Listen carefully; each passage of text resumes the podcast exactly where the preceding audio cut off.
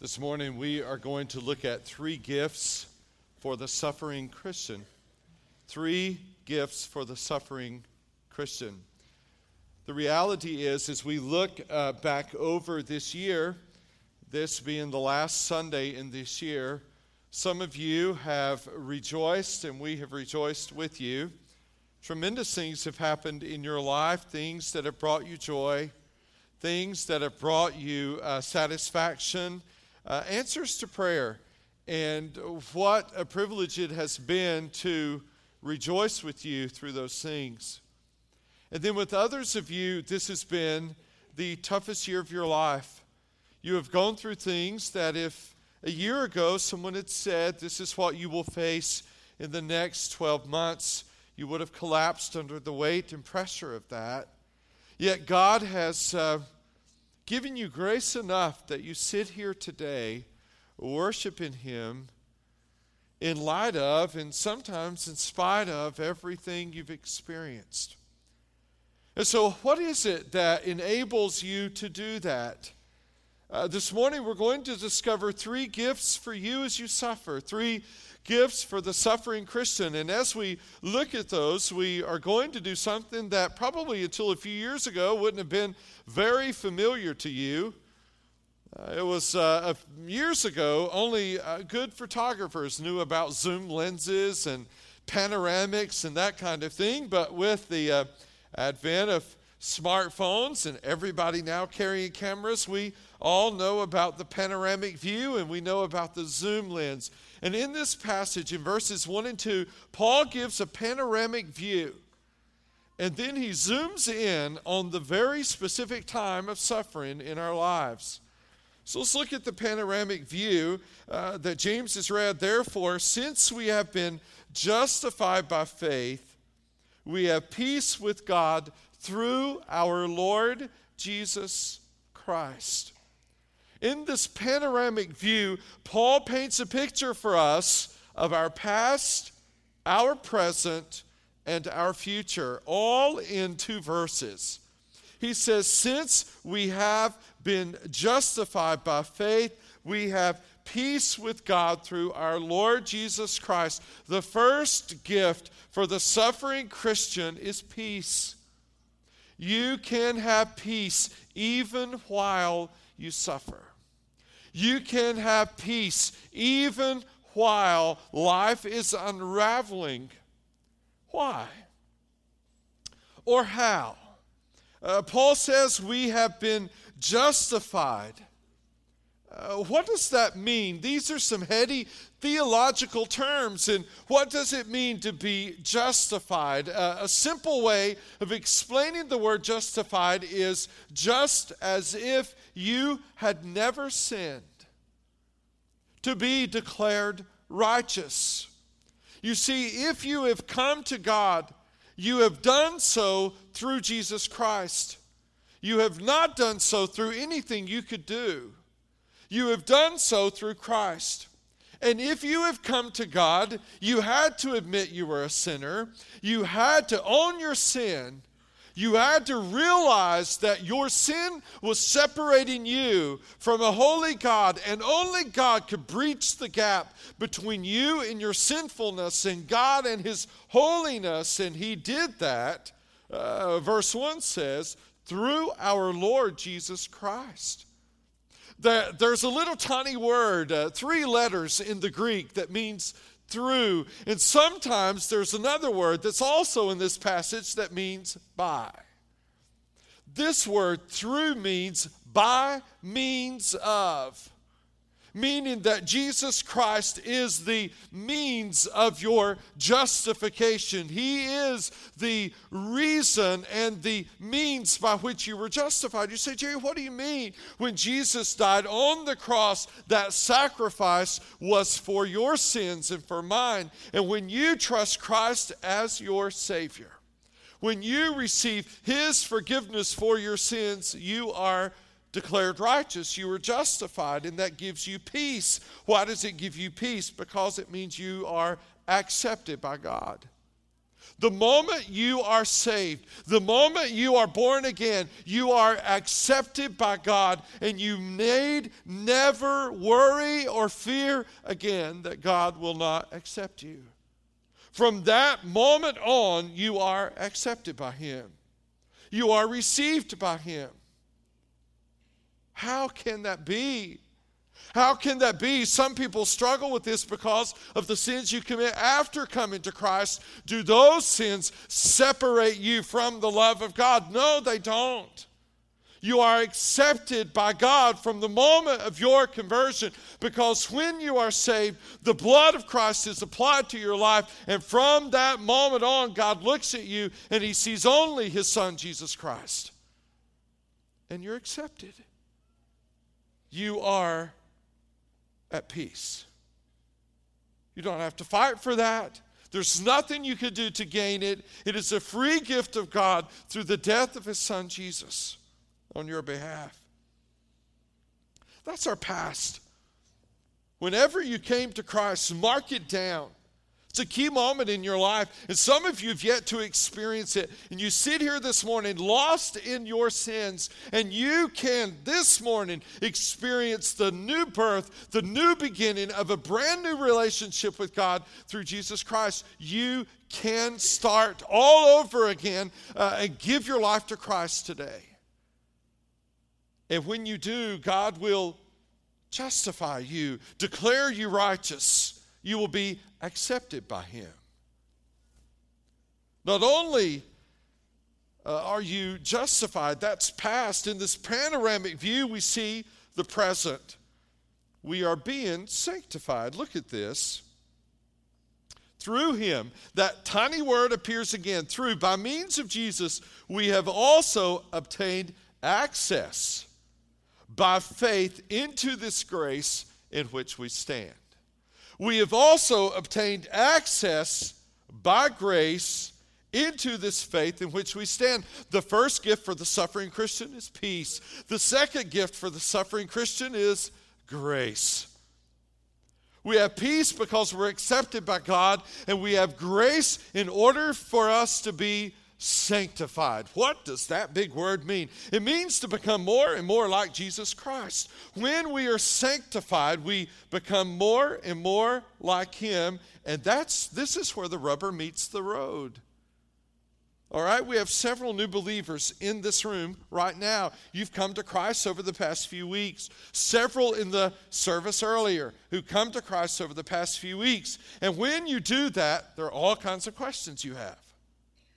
Uh, can I do this? Can I not do this? How do I say no to sin and yes to God? How do I walk by the Spirit and not by the flesh? What about all of these temptations I face? And what about all of that? What about this situation? What about uh, this circumstance in my life? How do I navigate it? What do I do here? What do I do there? All of these questions. I love hanging out with new Christians because they have so many questions about these things. They're hungry to do life God's way and they have all these questions. Recently, I sat with a new believer from the church. He's just given his life to Christ uh, through, uh, a few months ago, and we were talking. He knows Hannah, our daughter. He asked about her. What is Hannah doing? I said, Hannah's a student at North Greenville uh, University. What's she plan to do? I said, she's studying intercultural studies, plans to be a missionary. Uh, she'll, she'll go find her mission field and, and she'll get to work. And he said, What is a mission field? And, uh, and I realized he had no clue what I just said. Didn't have a clue all of this uh, kind of jargon that we're used to, this kind of religious talk, he didn't have a clue about. I could just imagine him leaving my office a little confused about a mission field, driving down the road trying to find some field or something. I mean, didn't have a clue. New believers experience this. Sanctification is becoming more and more like Christ. And so, what happens? We receive this gift called grace. I want you to hear me on this because some of you have known Christ for years and you've never gotten this in your life. And you come to church every Sunday and you don't have a clue. I want you to hear me. Some of you believe that the only way you could be saved was to trust Christ as your Savior. And there was nothing you could do to deserve that or earn that, and you're right. But you are convinced that the only way to stay that way is for you to be good. You are convinced that not only are you, are you respon- or God was responsible for your salvation, but you're responsible for your sanctification. And you've made a list. And if you can keep that list, you feel good about yourself. And if you can't keep that list, you don't. And that's how you live. You don't need God every day. Don't pray because you've got a list. When it's clear here through Him, through Jesus, we have obtained access by faith into this grace in which we stand. We stand now by grace. We are saved then by grace. We stand now by grace. The same grace that saves you is the grace that keeps you. You can no more earn your sanctification than you can earn your salvation. So, well, Jerry, does it mean I don't do anything? No, it just means that the impetus is the grace of God, and you are the one who responds to it, not the opposite. God, by His grace, leads you. Well, practically, how does this happen? Here it says we have access. Hebrews 4 14 through 16 says, Since we have a great high priest, Jesus, who has passed through the heavens, Jesus the Son, let us hold fast our confession. For we do not have a high priest who is unable to sympathize with our weaknesses, but one who in every respect has been tempted as we are, yet without sin. Let us then with confidence draw near to the throne of grace, that we may receive mercy and find grace to help in time of need. Here is the reality you can come into the presence of God anytime, anywhere, for any reason and find grace and mercy to help you in your time of need. You can come close to God. In our earlier service, we had a large number of people this morning. Church before this one was Catholic. They have stepped out of Catholicism into worship here, no buffer in between those two. And one of the most significant challenges they face is this Can I talk to God? Just me and Him? Doesn't somebody have to be between us? Isn't there someone holier than me who has a more direct line to Him than I do? No. No. You have access. Anytime Anytime you want, you can go into his presence. Anytime you want, you can call out to him.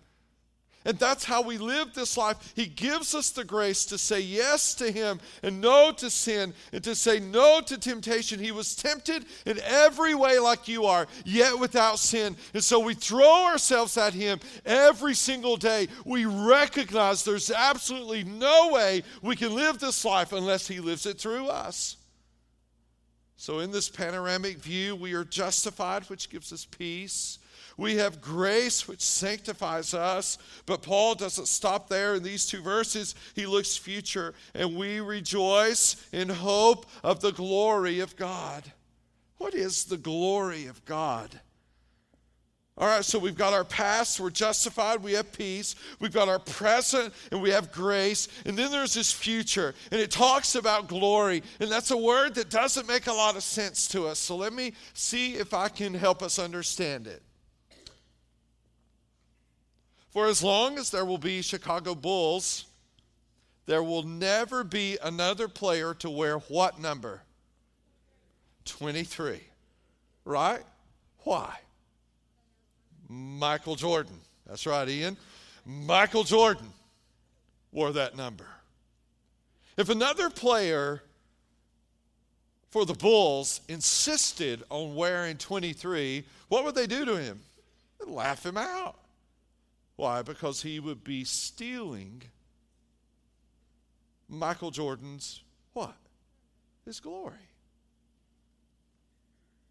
He would be stealing Michael Jordan's glory. He doesn't deserve to wear number 23.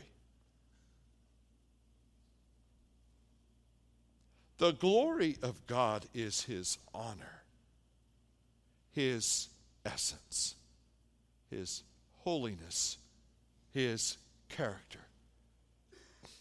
How many of you want to suit up and say, I deserve to wear that? None of us. None of us. So, Jerry, how significant is his glory? Moses went on the mountain, had a conversation with God, wanted to see God's face. God said, No way, Moses, you can't look on me and live. I'll show you my back. And, and so Moses only saw the back of God, comes down off the mountain. And when he comes off the mountain, the glory of God is so radiant on Moses' face that the people cannot look at him. God's glory how about Isaiah?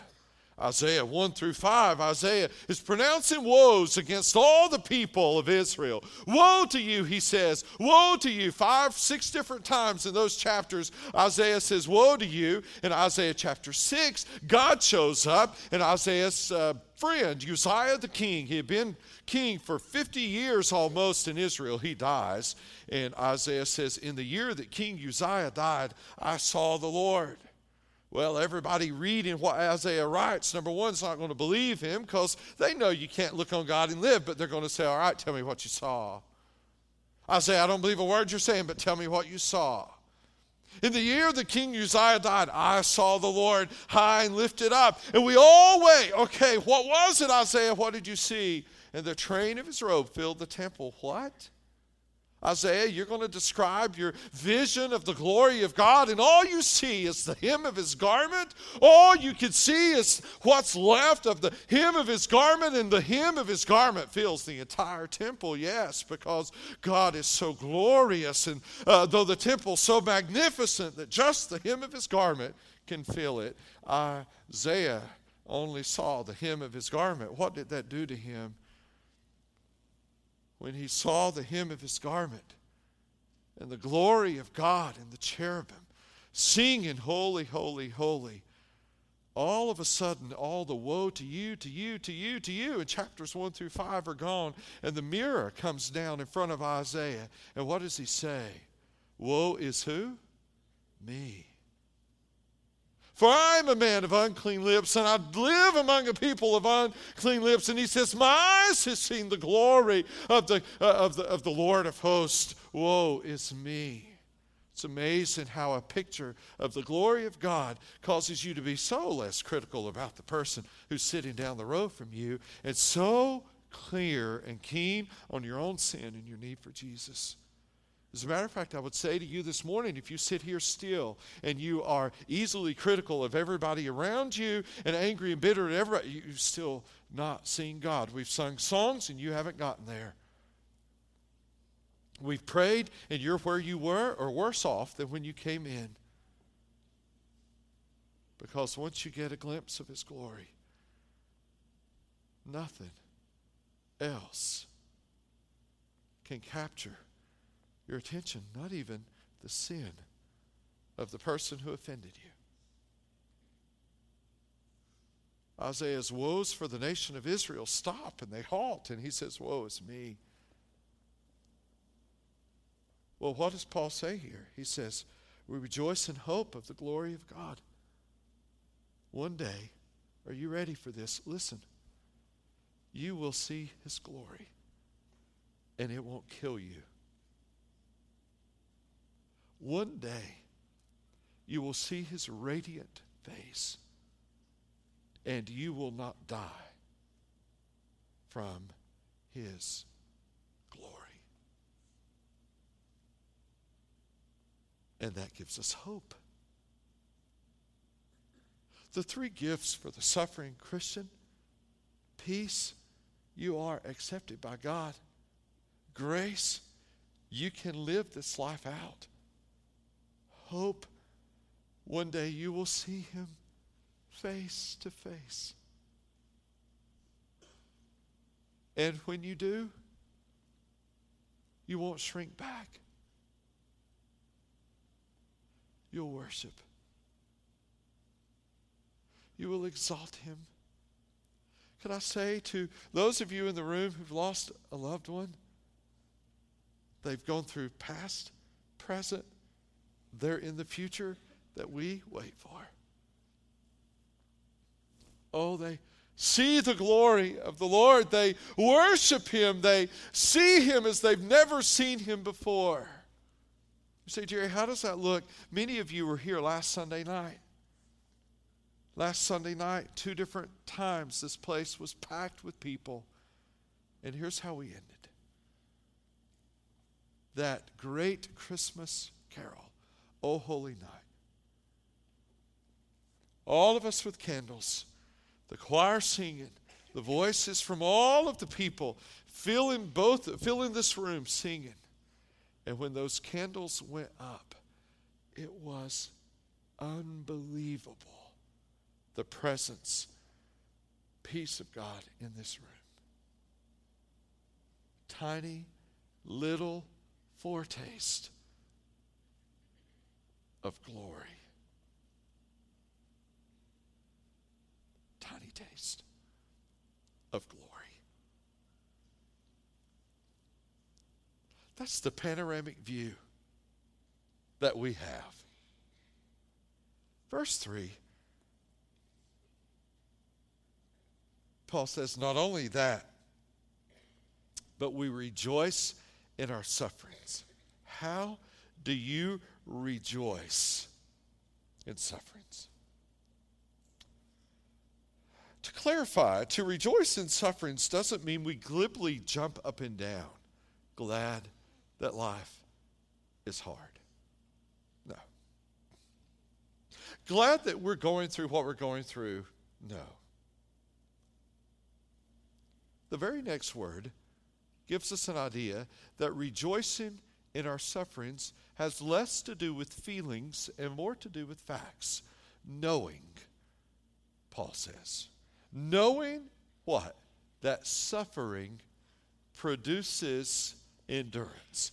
This is the close up view. The, the camera lens is zooming in. Suffering produces endurance. Uh, that word endurance means to stay under. The trial comes and you stay put under the trial. That has been my prayer for so many of you this year. I, I see you sitting here, and I have prayed and prayed and prayed. God, help them to stay under, to stay put under the pain. Help them to stay put under the trial. May their faith though it may rock and reel and waver, stay the course. Suffering produces endurance. To stay under the trial. Endurance produces character. Some of your translations render it proven character. It means consistent behavior over a period of time. Consistent behavior over a period of time. When I consider where you've been this year, I look back and see John and Kelsey and the horrific loss they experienced in February of this year of, of Weston. Very next Sunday, they were right there worshiping. Here they sit. They still worship. They have no idea how many people glean faith from their example. And if you talk to them, they'll tell you on more days than not, they feel weak, inept. Yet great grace and strength flows from them to us. Greg and Marla sit here this morning. In the early service, I looked at Janet Spake, who was wearing a wig. She's lost her hair, but she hasn't lost her faith. I looked at Brenda Tate, who sat to my right. Brenda has on more than one occasion battled cancer in her mouth. She's never smoked, she's never used tobacco, seems strange, seems to come out of left field. But for year after year, she has faithfully loved God through that. She's quiet. You, you would never think that people watch her and grow from her faith, but people do.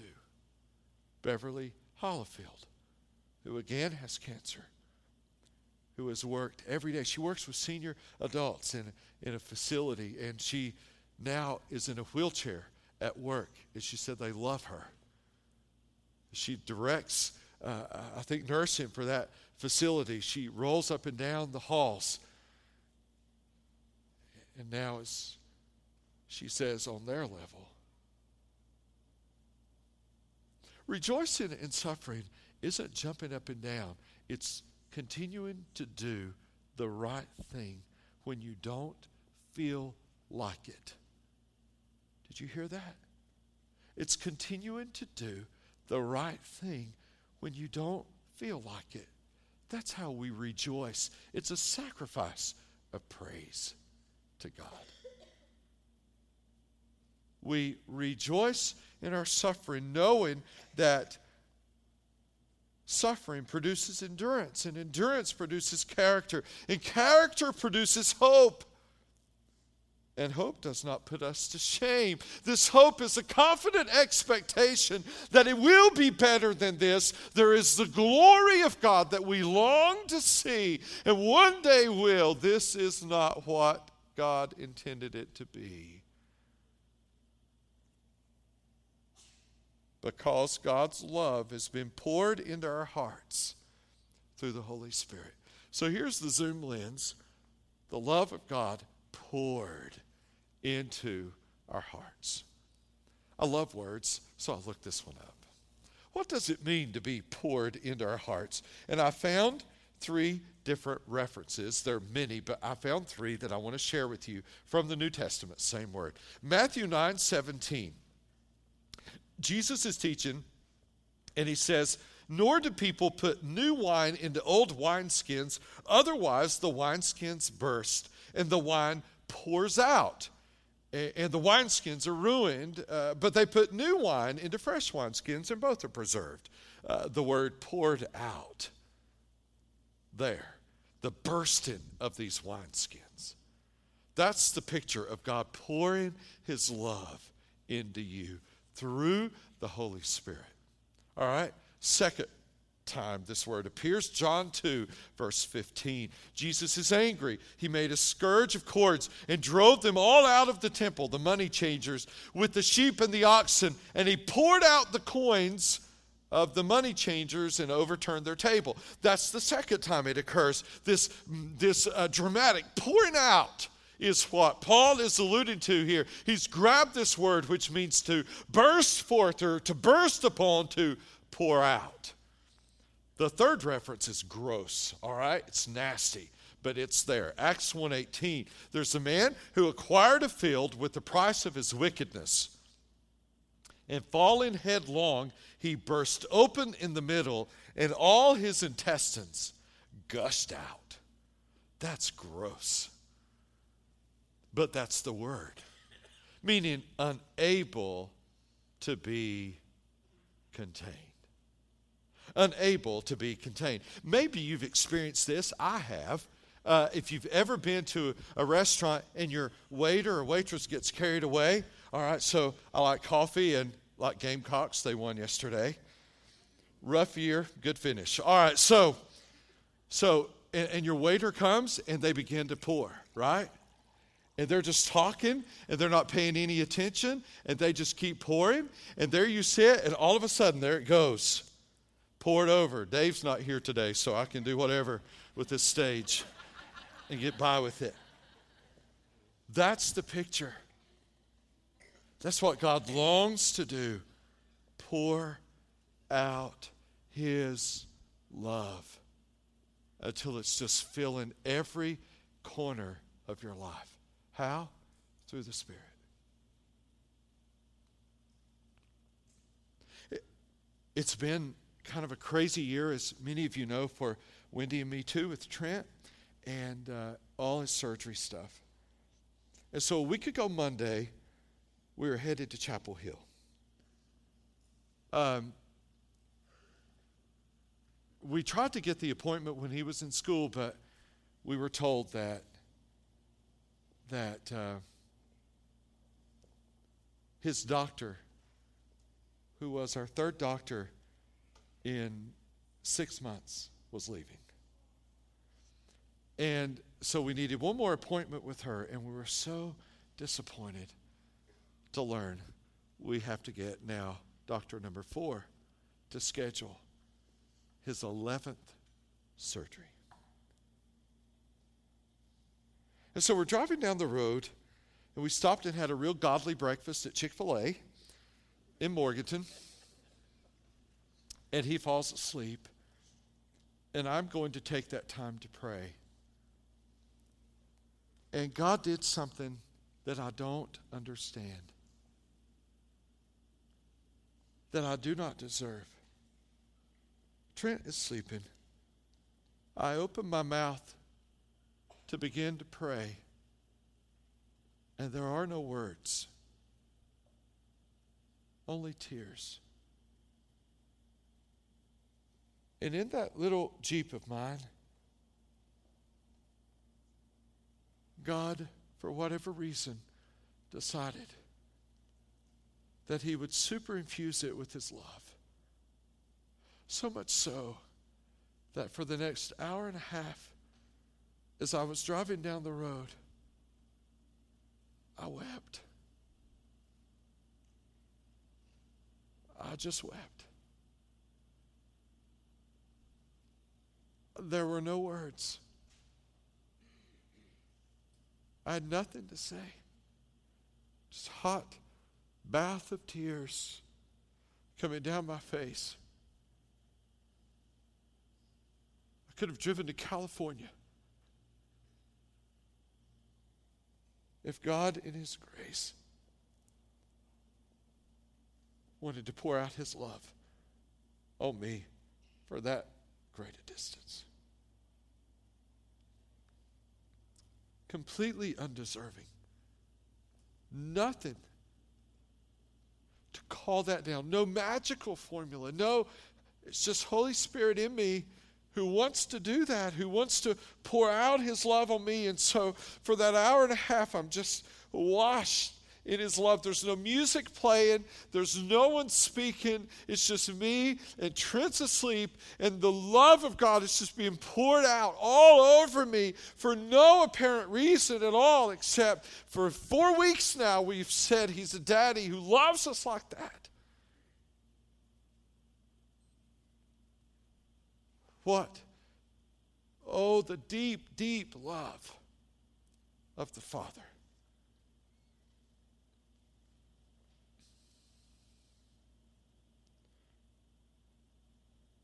The only way that you will rejoice in your suffering, the only way you will is with this panoramic view.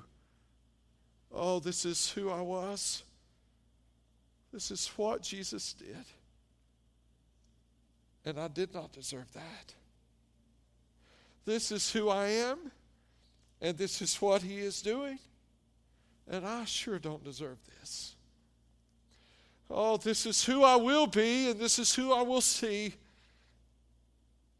And I sure don't deserve that. In light of that, where I am now, God, I'm not who I once was. I'm not who I will be. But where I am now, I rejoice. In what? That I'm not who I once was. And that I'm not who I will be. I rejoice. In pain, I rejoice that I'm not who I once was. And I'm not who I will be. I rejoice.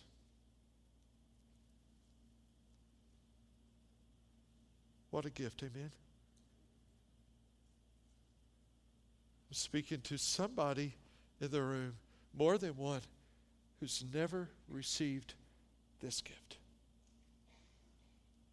It's a few days after Christmas, and it could be the best Christmas of your life. You come to the end of yourself and say, I'm a sinner, God, I'm casting myself in you right now. I realize I'm a sinner and I need you to forgive me of my sins. Forgive me. I give my sinful self to you now. If God is nudging you to do that, you can do it where you're standing or sitting. You can do it, uh, walk down this aisle and share that and give your life to Christ. Be born again. Then there are others of you, you're suffering. It is our privilege to suffer with you and to rejoice not in your suffering, but in our Savior, in our Savior.